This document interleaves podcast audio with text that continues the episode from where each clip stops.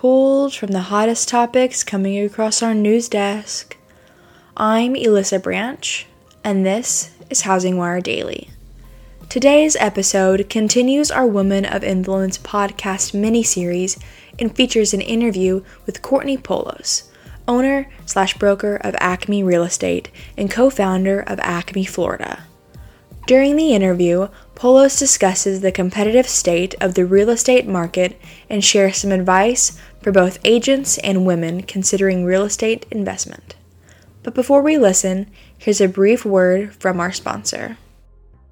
Finance of America Companies offers an end to end vertically integrated lending platform in the industry, delivering financial solutions for every phase of life. With a proven ability to innovate towards evolving needs, and an unwavering focus on the customer first, last, and always, Finance of America Companies empowers borrowers with a diverse suite of services in traditional and reverse mortgages, commercial real estate loans, home improvement, and more. Visit www.financeofamerica.com to learn how Finance of America is pushing dreams forward and find opportunities to join their incredible team. That's financeofamerica.com. Finance of America Companies is an equal opportunity employer. Hi, I'm Brena Nath, HW Plus Managing Editor here at Housing Wire. We're continuing our Women of Influence Spotlight podcast mini series where we're going back and interviewing the women of influence over the years who are continuing to make a difference in the lives of people and in the housing industry, the real estate industry today. So, first off, right now I have with me Courtney Poulos. She's the broker owner of Acme Real Estate, but she's also recently the co founder of Acme Florida. So, first off, thanks so much for joining me, Courtney. It's such a pleasure. Thank you so much for having me.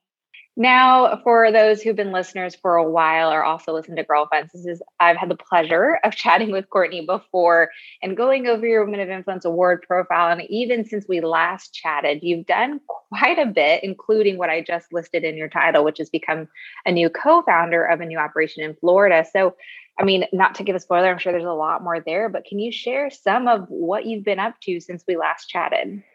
Absolutely. So like you mentioned, we have expanded the brand to Central Florida.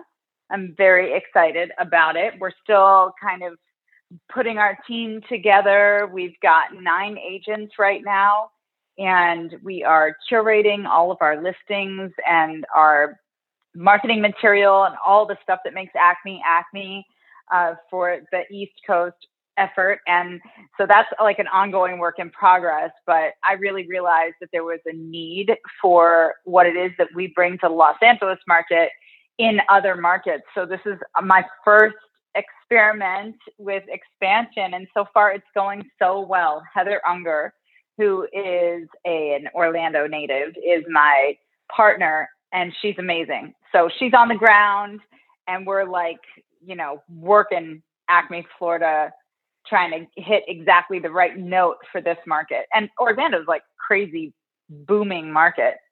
A lot of people are leaving California and moving to Florida and Texas. So it seemed like a perfect time to start creating products that people who are from California or New York might really love to see. So there's that. And then we opened a second office in Los Angeles. So we now have two offices in Los Angeles and 46 agents. And I'm very proud that my two top producing agents, Dominique Madden and Silka Fernald, are now broker associates and they've moved into leadership of the West Adams office. So we're putting women in leadership positions in the company. And, you know, there's a lot going on. I feel like at this point in time, that's an understatement, which is great because I wanted to chat with you. You are, you have a great view of what is happening in the, the housing market. I think people hear all different types of adjectives when it comes to what's currently going in the housing market, where they see things headed. So, from your perspective as an expert in the industry and someone who's closely, especially watching the Orlando um, and markets in California, can you touch on how you would describe the current housing market? Sure. Um, interest rates are still crazy low, which has a lot of impact on the lower end of the market, the first time home buyer part of the market. And in LA, that's been really pushing prices up quite a bit. I will say that inventory is starting to catch up a bit with demand. So you are seeing a little like it was like 24 offers on every property. Now it's like five to 10 offers. Your buyers actually have a chance, but there are risks in that too. In that I feel like some buyers are just super addicted to the process and they throw offers out, but then like don't respond on counters. Or you'll get these really aggressive offers before you're on the market or like in the first week, and then they fall apart. And then you have to be, you know what I'm saying? You have to be careful when buyers are accustomed to just throwing offers out at multiple properties because it does put a different burden on listing agents in terms of doing their due diligence and making sure that your sellers are really choosing a solid offer. So the challenge hasn't been getting the offers, it's been like picking the right ones, the ones that are going to close. So I've actually seen a lot of inventory improvements, which I don't mind. I'm happy about it in Los Angeles. In Orlando, there's a different thing going on, which is vacation rentals are up. Um, the price points are so much more affordable that you can actually, you know, flip a house, for example, and p- turn a pretty good profit in highly desirable areas that have all the things that buyers want, like great schools and not a ton of traffic and excellent restaurants and all that stuff. So I see an opportunity for agents in Orlando to really like help their sellers get the most out of their properties. So Orlando's just now kind of getting into the space where they're starting to get it that it's truly a seller's market and how do we make sure that we're getting the sellers the maximum dollar amount. So there's like a new awareness coming to the Orlando market, um, which is which is great. So the inventory is still low in Orlando. As far if you ask an agent, they'll be like, "There's not enough inventory." But from my eyes, from LA, it still feels like more. There's still more choices and like great choices at better prices.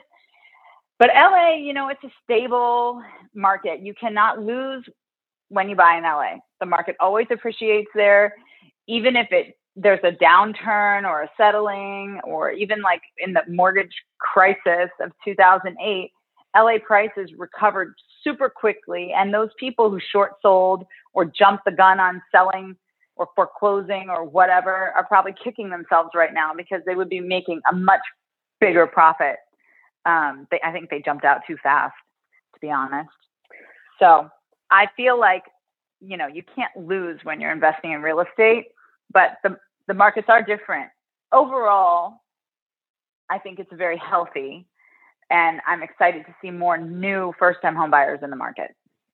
What does the flip side of that look like? So like that the answer to that and my uh, well, it's a great kind of looks at you know the current housing market and the flip side is rather than look at the borrower perspective though technically the answer does fit the borrowers and also the agents but looking from the agent's perspective how is this i mean it's extremely competitive right now also for agents. So how are agents staying competitive knowing the current state of the housing market yeah that is a trick question so we're a quality brokerage, we're not a quantity brokerage. And I do feel like there has been this influx of discount agents and discount apps and dis- discount programs and those kinds of things that are causing sellers to want full price service at a discount.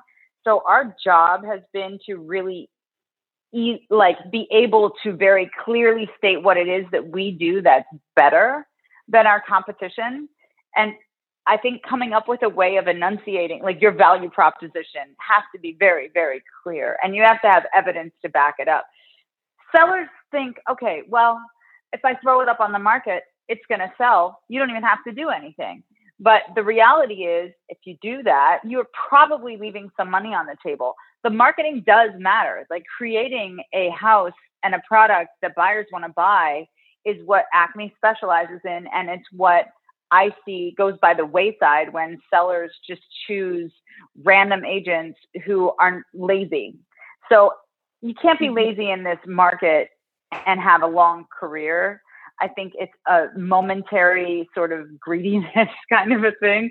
To, to, you know, we're just not those. We're just not those agents. So, to me, being competitive means knowing your value, being able to very clearly address it with your sellers and and knowing how much value you what you're doing actually adds being able to prove it So having some evidence is great.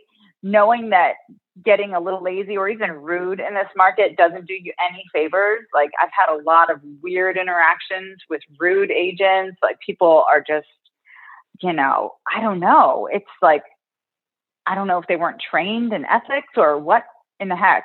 But we're on top of that stuff with our agents. We have a rigorous 11 week training course for every single agent that joins Acme so that people can thrive in a like an easier market like one offer one house or a competitive market these people the people who sell real estate they don't go away like you're going to bump into them again in your field so you got to make sure that you're being professional and kind and even if it's a seller's market now and a buyer's market the next time most of us who've been around for 15 years or longer know that you find yourself on both sides of that coin so i would say don't slack on the marketing be very clear with your value proposition, have the evidence to back stuff up, and be willing to go the extra mile. That's what sellers are expecting.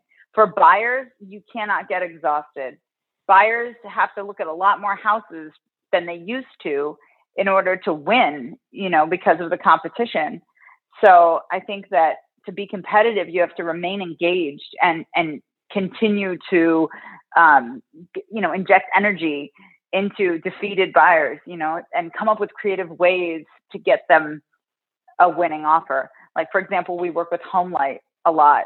Uh, they they have a trade-in program that allows sellers to buy before they've sold their current property. So it allows them to make a non-contingent offer on the buy.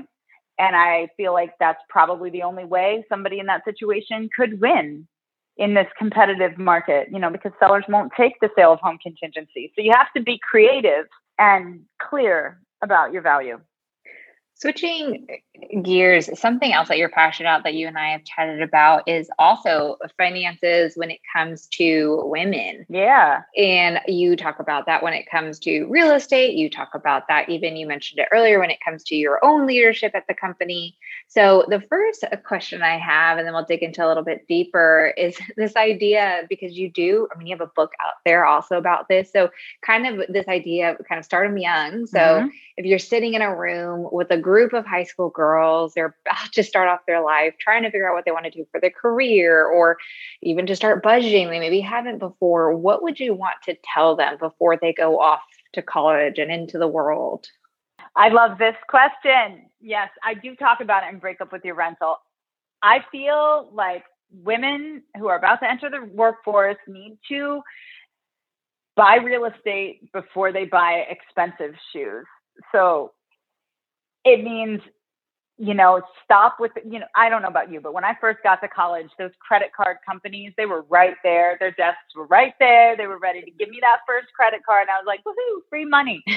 And i paid for that mistake for like the next 10 years. My credit score was terrible and i had all this like debt terrible debt like avon fashions debt terrible. It's embarrassing. But anyway I think that we should do a bit more financial education because real estate's so transformative. So if I was sitting with a group of high school kids, I would say, okay, guys, you guys are all thinking about getting a job now. Let's see how you can set aside enough money to start the process of saving for your down payment. Even if you save $5,000 a year for the next four years, that's enough for you to do an FHA loan on a condo so that, you know, when you're in college, maybe you're living in a condo that you own.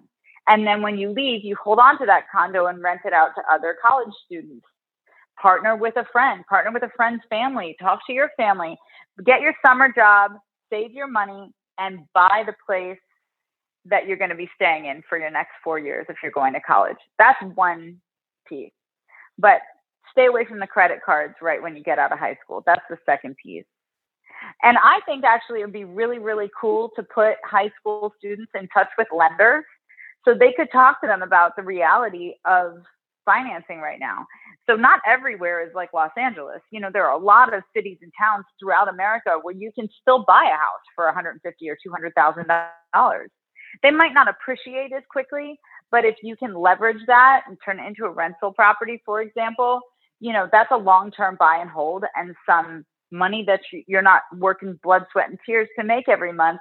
and that you know you can see a, a profit a passive profit from so real estate for most high school students is something that seems like what you're going to do once you get married and have babies and you're full time in your career and i think that's the myth that we need to break and financial education for high school students would be a great way uh, to do that. That is such a great piece of advice.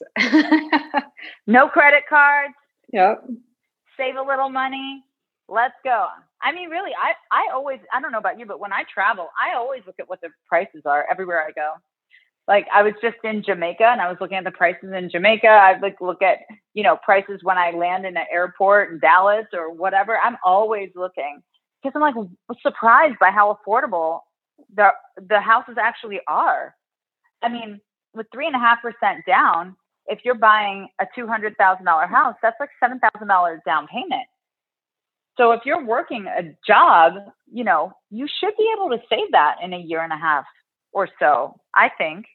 Especially if you're living at home. Like if you're a high school student living at home, work a summer, you know, and a little, maybe a little more.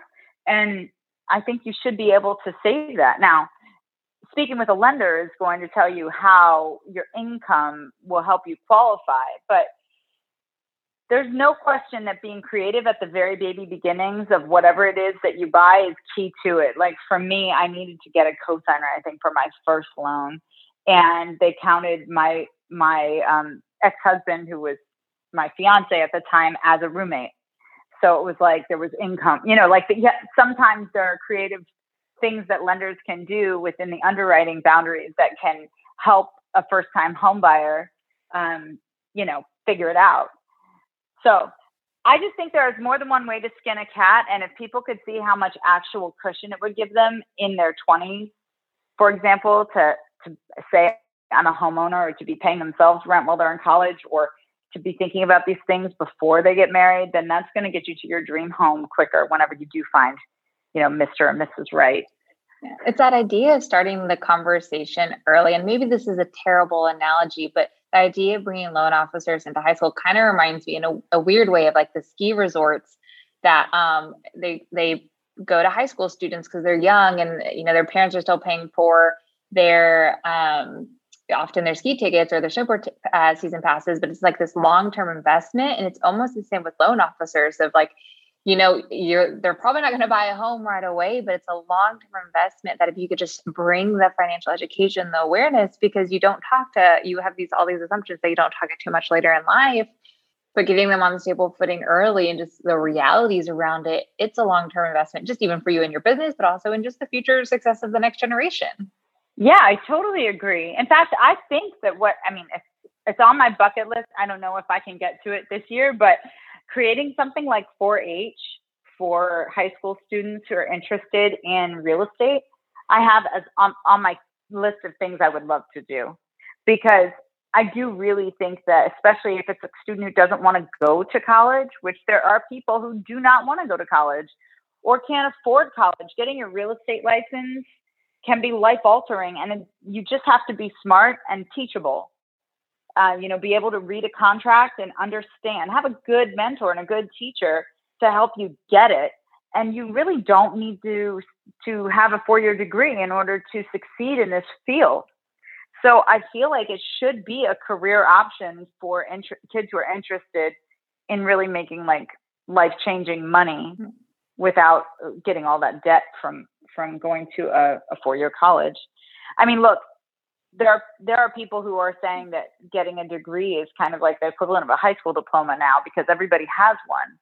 So I personally think understanding money early on in your life is going to set you up to make much better financial decisions, but not just financial decisions, even like partnership decisions, you know, or residency decisions. You know, if you know you can afford to live in New York City because of your rental property in Orlando that you bought when you were 18, like, hey, now you have freedom. You can do a thing that you really want to do and be supported by a, a seed you planted early on. So to me, real estate just completely changed my perception of money and what I, the limitations I thought I had based on the socioeconomic class I started in. And I feel like that's the message that I want high school students to leave a little forum with is like, hey, there's a way to make this happened for you too. And it's not rocket science. And speaking of the last question, I always like to ask during these women of influence uh, interviews, especially because you are leaving a legacy in the industry. And you mentioned yourself that in your own company, you promoted women into leadership. So, what do you think it'll take to get more women and more diversity into the industry? And then, why do you think that's important? That's a great question. Um, I think in order to get more women into the industry, all, all well into the industry I, I believe we're doing all right. I actually think licensees in california women are are pretty um, may, may even be more than men in terms of actual numbers of licensees. But the problem is the leadership positions like the ownership of the brokerages or managing broker positions or c-suite positions still tend to be dominated by men. And when I look at real estate, I think, yes, there's a financial component to it that's typically lived in the patriarchal, but there's also a holistic component to it, and that typically lives in the feminine. So bringing men and women to the table together is what's going to be key to our success. So for, for me, advancing women in my company is my way of, of contributing to adding more women to the table to have the conversations and to be able to stand on solid ground. I mean, I cannot tell you how many times I've gotten the don't you worry your pretty little head about it or like you know courtney calm down courtney uh, you know i will lose it if somebody tells me that i need to like settle down you know which is just a typical kind of like patriarchal business device you know that just doesn't exist when you're dealing with people who are more in the equality space so I feel like women having a, a strong, confident foot in leadership teaches the men underneath, you know, uh, that are in the firms how to interact with women in leadership, which is key. And also, it, it establishes some confidence in the way that we can defend ourselves against the old school patriarchal kind of silencing of women's voices. It's still ongoing. I mean, if you look at certain conferences and certain panels, you're like, wow, there's not even one woman at this table. It's kind of like the su- Supreme Court making decisions about women's rights. And you're like, hey, can there be a woman? Uh, you know, I know obviously Ginsburg, but it's like, can there be like a, you know, how, how many men to women mm-hmm. are making just these decisions? You know, like it's not equitable. And so I do feel like our industry has some of that going on but I'm not afraid to go toe to toe with anybody, you know. So if you want to challenge me with arrogance or any kind of patriarchal business leadership, you know, style, I can meet you at your level. But in an ideal world, there's a holistic into like an integration of the holistic, which is the part that is about home. It's about good energy. It's about, you know, feeling like we can create the lives we want to lead. That creative element is the feminine to me. And it needs to be injected into business more, I think. It's not just about money. Like we're a people business, you know, we're about people transforming their lives, whether through real estate as a career or through the acquisition of real estate, like our clients, you know, like our our job is to make people have success in their lives and be a part of that, which is a huge undertaking. And you can't do it if it's if if you're being diminished. You will not excel in your position if you constantly feel like you have to ask permission for your creativity. You know what I'm saying? Am I being too? I feel like I'm speaking in these like big generalizations, but that's that's how it feels for me. You know. Yeah. And it's so, I mean, we here kind of going back a few group points uh, at Housing Wire, sometimes we call them manels. Yeah. Um, and so getting, getting that diversity of voice and everything that you do. And you, I mean, this isn't the first time that we've had the pleasure of interviewing you and just throughout, you know, in the past, your book, you have such a passion for telling the story. And so we always appreciate you coming on and sharing your journey. Now you, you just opened a new place. And so um, I think that those are stories um, that are important. Yes, and and I I just in terms of diversity in general, I feel like that what you just said, telling the story. I feel like people have stories they really want to tell, and we've created a scholarship program at Acme in Los Angeles to bring people who are interested, like recent graduates who are interested in real estate, into the company, teach them, train them, and you know, and hear their story to add even more value to what it is that we do.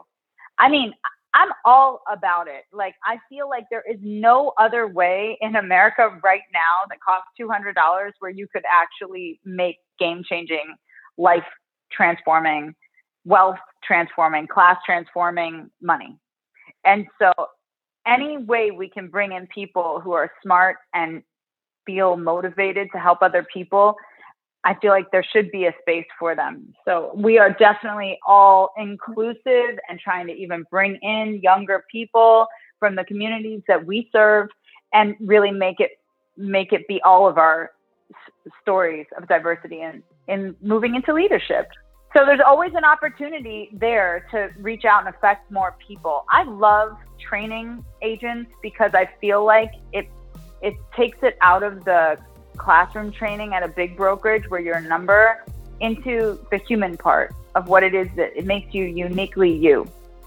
And if you can figure out what truly moves you in this field, it's hopefully it's not just money, but it's the it's money is the bonus, but it's the other parts, the service parts, the legacy parts.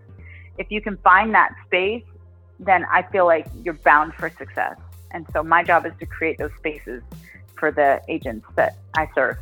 Courtney, it's always been a pleasure to chat with you about the things that you're passionate about and your recent endeavors in the industry. You are, I mean, with the Women of Influence podcast mini series is to spotlight the women making a difference, making a lasting impact in the industry. And I think that's the key as I go through these interviews. It's this lasting impact more than just the year. So it's great to interview again, see what you're doing, and hopefully this isn't the last time we chat. I would love to chat again. Thank you so much. Perfect. Thanks, Courtney.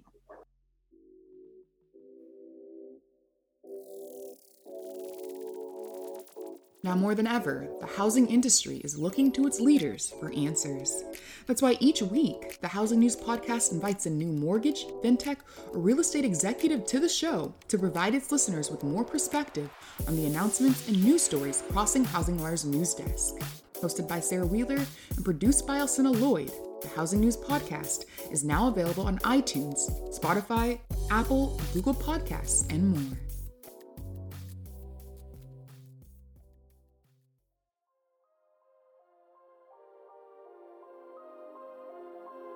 Thanks for listening to Housing Wire Daily. Don't forget to hit that subscribe button so you never miss an episode, and we'll catch everyone back here again tomorrow.